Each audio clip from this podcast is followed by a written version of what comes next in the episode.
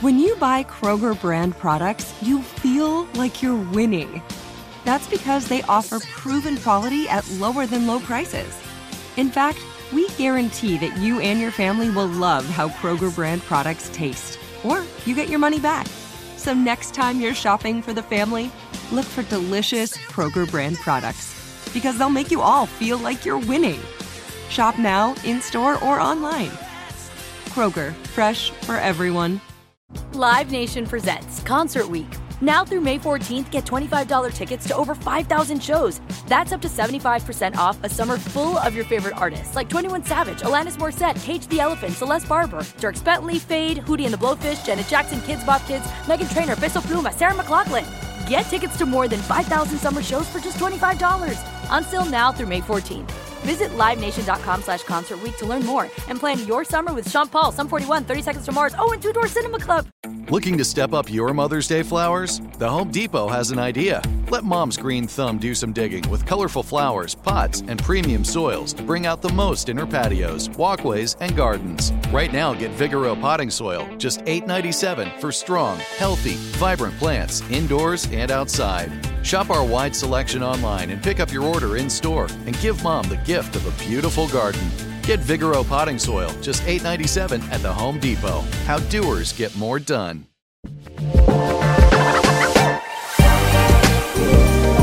Hello, everybody, and welcome back to another episode of If I'm Honest with Julia Landauer. I've wanted to talk about healthy versus unhealthy relationships since before I started this podcast. It took me a little while to find a method for delivering this episode. And once I got it and went through it a few times, I started feeling more comfortable with delivering it to you guys. And it just so happens that October is also Domestic Violence Awareness Month. And so the timing of this is aligned with the larger societal discussion that's going on right now. Educating about healthy relationships is a cause that I am very passionate about, a strong supporter of, because having a solid, safe, and loving relationship, whether it's romantic or platonic, is critical for our well being and success. And unfortunately, as I'm pretty sure we all know, unhealthy relationships and even relationship violence are far too common and affect all demographics men, women, rich people, poor people, people of all races unhealthy relationships don't discriminate. And as a part of this episode, I do want to highlight the One Love Foundation and the work that they do because they educate young people about healthy versus unhealthy relationships. And they're an organization that I have supported for a long time because I just think the work they do is so important based around seeing those red flags and educating. And so I'll get to their specific work a little bit later. But first, I want to jump into my own relationships and, you know, looking back on them, seeing what was healthy, what was unhealthy. And my hope for this episode is that you're able to get some really concrete tips as to what are signs of healthy relationships, unhealthy relationships, how we can be critical of the relationships we're in, and especially if you know someone who might be struggling in their relationship or need a different perspective, I do hope that this can be helpful in that capacity. So looking back on my past romantic relationships, like where where we've gotten to the point of being girlfriend and boyfriend, like that level of commitment. I don't think that I've really had any that have been you know actively unhealthy. I've never felt unsafe or uh, like particularly uncomfortable or controlled or anything. But if I'm honest, while I don't think any were unhealthy, I can look back and recognize some unhealthy elements that either played a part in us breaking up or are things that grown up me and more mature me wishes I had recognized a little sooner to either have addressed them head on or to have gotten out of the relationship a little bit sooner. I want to share three examples of things that I consider unhealthy elements looking back. You could call them red flags at the time. And I recognized at the time that they made me feel uncomfortable and I wasn't uh, good with them. But I put up with them, and this is across various exes or hypothetical exes, if you ask Ben. According to Ben, each other only has hypothetical exes. We are the first significant others in each other's lives. Anyway, I digress. So there was more than one ex that ended up becoming long distance. And it got to the point with each of them where I was pulling teeth to communicate. Now, for me, explicit, clear, and over communication is an important element of my relationships. It is something that I feel adds to trust, it adds to comfort. I need to feel like I can talk to my partner about anything and that they want to talk to me and it's something that it just it's a staple of what I need in a relationship. And so over time with with a couple of these exes, it, it was getting to the point where, you know, not only did I not feel comfortable just giving a call, like I felt like I had to text to make sure they were available for me to talk with them. Whereas, like in all of my other relationships and friendships, I would just call my friend. On top of that, I was, or I should say, I felt like I was the one that was doing most of the reaching out and, you know, asking if we could talk, asking if we could FaceTime, um, initiating the texts. And if you've been in a long distance relationship, you know that, you know, how you reach out or trying to communicate with your person is like one of the main ways that you show that you care. Like that needs to be a two way street. And it wasn't like they wouldn't talk with me once we were talking or, you know, on the phone. Like we still had decent conversations, but they were rarely initiating it. And long distance makes things harder. I totally appreciate that and get that. But it shouldn't have been quite like this. And I knew in my gut that it shouldn't have been like that. And with each of these relationships, I brought up that the lack of initiation and communication was bothering me. I brought up specifically what I felt like I needed to feel more secure in the relationship.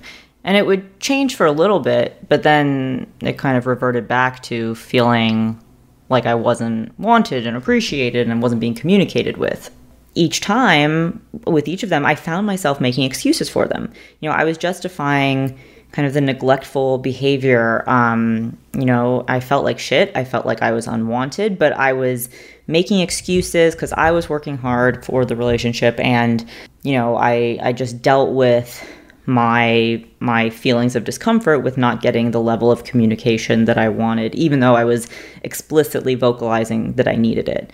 And neither of them broke up with me. So my thought process was that they must still want to be together. And so it was worth me being frustrated and uncomfortable because they clearly still want to be in it. And I kind of wish that I had thought more about the fact that actions speak louder than words. And if your partner is vocalizing discomfort or frustration with something in the relationship, to not see any change is a bit of a red flag. Um, so because I thought that they still wanted to be with me and that, you know, maybe my standards were too high, I, I just dealt with it for a little while. But it got to the point with both of them where I couldn't sustain the discomfort anymore. I couldn't sustain the unhappiness. I found myself feeling miserable for many hours on end. And when you get to that point, the relationship is no longer net positive. So I did have to break up with them, and it was frustrating, but I realized that I, in hindsight, I shouldn't have justified their inaction in trying to find a solution or compromise and I shouldn't have made excuses for them not not you know working with me to figure out if there was a solution that would make me more comfortable and be within what they needed and so it just felt kind of one-sided. So that was one red flag, not getting the communication that I needed. The next example of unhealthy behavior that I saw in an ex was that I definitely let get to me a little bit was when an ex judged me and borderline shamed me for what brought me joy. And the thing that was tricky about this one was that, you know, overall, this guy was really smart, really considerate, um, and I think was dealing with a lot of his own anxieties and insecurities as well. And none of the shaming or judging was super explicit or actively mean in tone or anything, but it was things like, you know, I've always enjoyed food and I always will choose to put my money towards food, experiences, restaurants, like that kind of stuff. And so, you know, making me feel bad for spending money on nice restaurants that I wanted to go experience or not wanting to go on those kinds of dates because he didn't want to and even though it was something that I really enjoyed. Or you know, being kind of dismissive and judgy of me for associating a Taylor Swift song with our relationship and the I don't want to say disgust, but he clearly like looked down on that. And I realized like personality wise compatibility was not there and he was not a little joys kind of guy and so that was something. But again what was tricky about that was that it wasn't super explicit all the time and so it was just little attitudes or looks or slight tones that were a little belittling and judgy. And that just, it, it, was something that kind of nagged at me for a little while. And I couldn't figure out why overall I sometimes felt a little self conscious around him. And that was why. And I didn't like it. So that's the second example. And the third big red flag for me, though it was through jokes and teasing, was when an ex tried to make my friends feel bad. And let me tell you, that was a hard no. That that quickly led to a breakup and it was earlier in my dating career, dating career, earlier in my dating life. And so, you know, it was a shorter relationship, but I had a hard no, hard line against making people feel bad. I think that is so shitty when you go out of your way to tease and make people feel bad, and especially when they've only been nice to you. So, as soon as this ex was being mean to one of my friends and then also one of my siblings, that was a clear black and white no. Like, that was not okay. And I really believed my gut here because I saw that he kind of behaved that way with his siblings. So, uh, it, you know, for me, that was a little more clear, and I really didn't tolerate that very long. But but when your partner makes fun in a in a nasty way, like in a mean way, I think that's a major red flag, especially if you have a close relationship with your friends or you like them or you don't see any truth in how they're treating them or like what that's rooted in. So, those are three examples of red flags or unhealthy behaviors that I look back on and recognize in past relationships. The first being lack of communication, but also lack of effort in trying to problem solve or to find common ground that makes both people in the relationship happy and feeling safe and secure. The second thing is noticing when, when your partner is judging or making you feel insecure in your likes and dislikes. And the last bit is if significant others treat your loved ones poorly or in a way that you don't support, that's a really important thing to notice. You know, me now in a super healthy, amazing relationship, I look back on this, and I'm like, oh, Julia, this is so clearly like not good enough what you were dealing with in the past. Like, no wonder they didn't work out. And I think part of recognizing when things were not good in other relationships is partially age, experience, when you realize how good it can be, you look back and realize, ah, this was this was lacking a little bit. And so there's no shame in it. That's part of growing up and that's part of why I think dating is so important, especially in your like late teens, 20s, learning what you like in a relationship, in a partnership, what works for you, what makes you feel uncomfortable, and experimenting. And you don't know what you don't know, and you don't know how people are able to make you feel. Um, and things that things that I thought were part of relationships in movies and fairy tales, I find with Ben. It's just, it's really incredible when you get your person that meets all your needs or if they don't right away you know work towards them with you and that you feel like you both want to help each other be their best and appreciate the uniqueness about them and the quirks even if you don't feel the same way about their likes and dislikes so anyway i, I look back and i realize you know there's so many things where now it seems so obvious that they didn't work out but as I'm sure all of you know, like when you're in the moment, especially when you've put time into a relationship or you feel comfortable or you're getting used to it or you have a lot of really wonderful moments that put you on a high, it can be kind of hard to see when some things are borderline red flags or problematic or need to be dealt with. That's why knowing signs of unhealthy versus healthy relationships is so important. And the more that we can know what is a universal red flag, the more we can be prepared or we can help prepare our kids or our friends or whoever it might be to go into the dating world and and find those healthy relationships. Enter the One Love Foundation. The One Love Foundation educates young people about healthy and unhealthy relationships with tools and resources and life saving prevention education so that they can prevent relationship violence. And it was started in honor of Yeardley Love, who was a senior at UVA in 2010 when she was beaten to death by her ex boyfriend. And this foundation was started because Yeardley's mom, Sharon Love, looked back and recognized that she saw signs that this was a violent relationship and that it was unhealthy. And if they had been more aware of those signs, then they might have been able to prevent Yeardley's death. And so they have dedicated their lives to helping to educate other families and young people about these signs of unhealthy relationships to try to prevent future tragedies. So I have been supporting them since 2016. I have been a brand ambassador, I have been a donor, I have been at events with them doing the MC work. As an in kind donation towards marketing, I wrapped one of my NASCAR Pinty Series cars in One Love branding for one of the races up in Canada in 2019. I really love what they do because they help people identify the things that can potentially lead to unhealthy, but then also healthy relationships. And they break down their thorough research into 10 signs of unhealthy relationships and 10 signs of healthy relationships. And the earlier that we learn these, these key indicators, the better off our relationships will be. So I'm going to start off by going through the 10 signs of unhealthy relationships and then jump to the healthy relationships.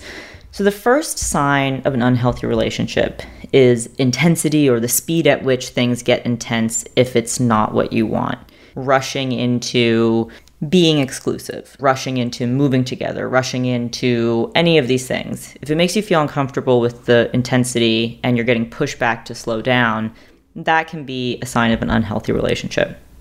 The second sign is possessiveness. People or your partner having control over you or trying to control you or trying to have a say in everything you're doing, you know, that possessive nature.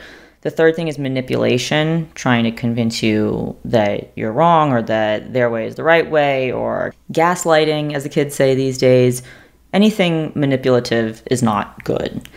The fourth sign is isolation and the feeling of maybe your partner is trying to distance you from your friends or convince you that your friends are bad or your family's bad, you know, isolating you from your core support system, group of friends, anything like that. The fifth sign is sabotage, and this can take a lot of different forms, but if you feel like there's a sense of sabotaging you or your work or what you're doing or efforts that you're going after, that's not good. The sixth sign is belittling. Again, something I know that I've personally experienced. If if your person is belittling you, making you feel bad about what you like, what you do, what you believe in, that is not good. The seventh sign is guilting. You know, if someone's trying to guilt trip you or make you feel at fault or blame something that's going on with them on you, that's something that needs to be looked at. The eighth sign is volatility, the up and down, the roller coaster, the being really affectionate one day and really angry the next day. Anything volatile that's inconsistent is something that needs to be paid attention to. The ninth thing is deflecting responsibility. If things go wrong, if they've messed up, if they've done something that you don't like, putting the blame on someone else or you or whatever it might be is not good. And the last sign that the One Love Foundation points out is betrayal. If you are betrayed by your person and you you know that, like that is definitely a sign of an unhealthy relationship. And a lot of these signs may play in with each other and you might have a combination like someone might be trying to isolate you while also making you feel guilty, while also manipulating. There are a lot of ways that this can play in. And so if any of these things are things that you've recognized in your relationships or in friends' relationships or families' relationships, it might be worth a conversation. So, again, it's intensity, possessiveness, manipulation, isolation, sabotage, belittling, guilting, volatility, deflecting responsibility, or betrayal. On the flip side, the One Love Foundation has also identified 10 signs of a healthy relationship. And if you see these things, that should be a reassuring green flag for you as you're developing a relationship. The first thing is a comfortable pace. I don't think there's one comfortable pace that universally works for everyone. Some people want to date for a while. I have a friend who dated her now husband for over five years and they moved in many years into that. Whereas Ben and I, we kind of moved in within a few months of dating and it worked out for us. But doing the pace that feels comfortable for you. Trust is the second sign of a healthy relationship. I think being able to be comfortable not looking in phones, I think looking in your partner's phone in a snooping way isn't great. And I think that having trust in that, having trust in going out with friends, that I think in a relationship, partners should be able to have their own activities and their own life and not feel jealous. Honesty is the third sign, and being honest in your feelings, in in your opinions, in your likes and dislikes, and your worldviews and values. Honesty around those is very important. The fourth sign of a healthy relationship is independence. So, kind of what I mentioned already, but having your own life, feeling like you're not codependent, feeling like you can function in the world without them, even if the world is better with them in there, having that sense of independence. The next sign is respect and really admiring your person and believing in what they're doing and having respect for them. Equality is the next sign. And I think this can take a lot of different forms, like whether it's equality in how you take care of your home, or equality in how you support each other, or equality in how you divide when you want to do things for you versus for them. Equality and feeling on the same level and playing field is really important for a healthy relationship. The next sign is kindness. And I think that is something that's a little underrated, but is super important. Taking responsibility, owning up to what you've done or what you are going after, or maybe actions that didn't go as you wanted. That is the eighth sign, taking that responsibility and owning up to things. The ninth sign that I think will be interesting for some people is that healthy conflict is really a good sign of a healthy relationship because with healthy conflict it means that you can address an issue you can address a disagreement and you know that you have the trust to work through it and that you will discuss it and figure out a solution instead of walking away i think when when you're nervous about pissing off your partner or angering them in a way that you feel like you can't address conflict that's a bad thing. So if you are able to address it and you feel like, okay, we will work through this, that's healthy. And the last thing that I really appreciate that the One Love Foundation points out for a healthy relationship is fun. Your partner should make you have a good time, should make you laugh, should be enjoyable to be around and have fun with. So, as a quick recap, the 10 signs of a healthy relationship, according to the One Love Foundation, are having a comfortable pace in the progression of the relationship, trust, honesty, independence, respect, equality, kindness, taking responsibilities, healthy conflict, and fun. At the end of the day, you'll know if someone is into you. They'll text you, they'll call you, they'll want to see you. You won't have to chase, you won't be confused, you won't wonder if they're into you. I firmly believe that if someone's into you, you will know. They will make it clear that they are into you. They will make you feel safe, they will make you feel secure, they will make you feel rooted and we each deserve to feel loved and to feel wanted and to feel respected and supported by a partner. And we can each obviously improve in any given relationship, and self awareness is important, and your relationship with people is a journey. But we should want to grow with each other, and we should want to make each other feel good. We should want to uplift our friends, our partners, our good relationship, all of that. Because, like, what's the point of dedicating our time or our lives to a partnership that isn't elevating us as well. As I mentioned earlier, I think most of my relationships were pretty good overall, nothing ugly.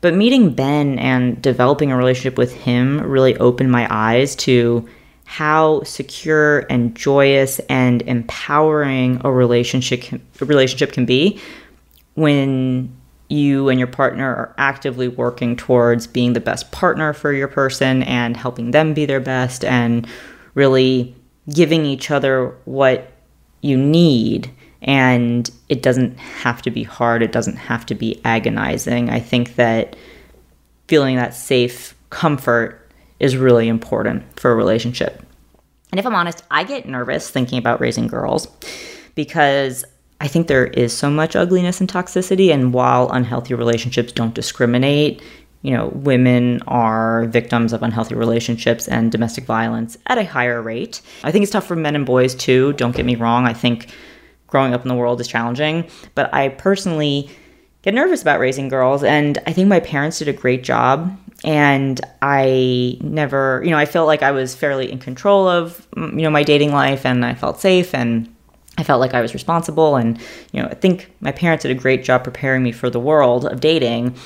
But I get scared thinking about whether I'll do a good job at preparing my future kids for protecting themselves in the dating world. And I was talking with one of my friends about this, and she made the point that what kids see at home and the behaviors that they see between their parents will be their standard for what they consider normal and for what they expect out of their own relationships, which I hope is right. It did make me feel better. And I think about that in terms of how I'm hoping that Ben and I go into our future life together of of really setting the example of what is good, what is caring, what is nurturing, what is safe, what is secure. In summary, it is really important to not only be aware for ourselves, but to educate younger generations and people we care about of the signs of healthy versus unhealthy relationships. I want to again give a special shout out to the One Love Foundation. They do incredible work. If you want to learn more about them, I'll put these in the show description. But the joinonelove.org is their website. That's J O I N O N E L O V E dot org. They are also Join One, as in the number one, love on Instagram, Twitter, TikTok. They have so many videos available. I will put that again in the description, but I highly encourage you to take a look. Uh, they do programs in schools, they do programs with sports teams.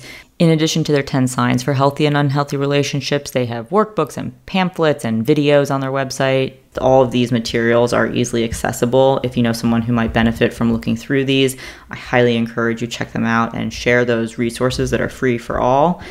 And that's our show. Thank you for tuning in. Thank you again to the One Love Foundation for your incredible work. If you liked this episode, please leave a review. Please subscribe to the podcast. Share this with someone who would benefit from it. I think everyone would benefit from knowing the signs of healthy versus unhealthy relationships. We all deserve to be loved. Thank you for letting me be honest with you, and I will see you next week. Live Nation presents Concert Week.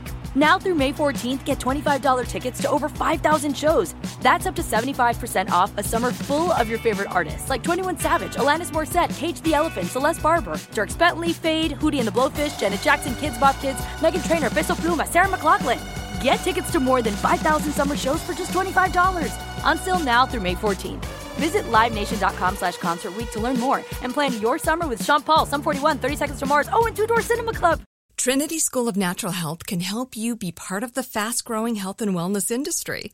With an education that empowers communities, Trinity grads can change lives by applying natural health principles and techniques in holistic practices or stores selling nourishing health products. Offering 19 online programs that fit your busy schedule, you'll get training to help turn your passion into a career.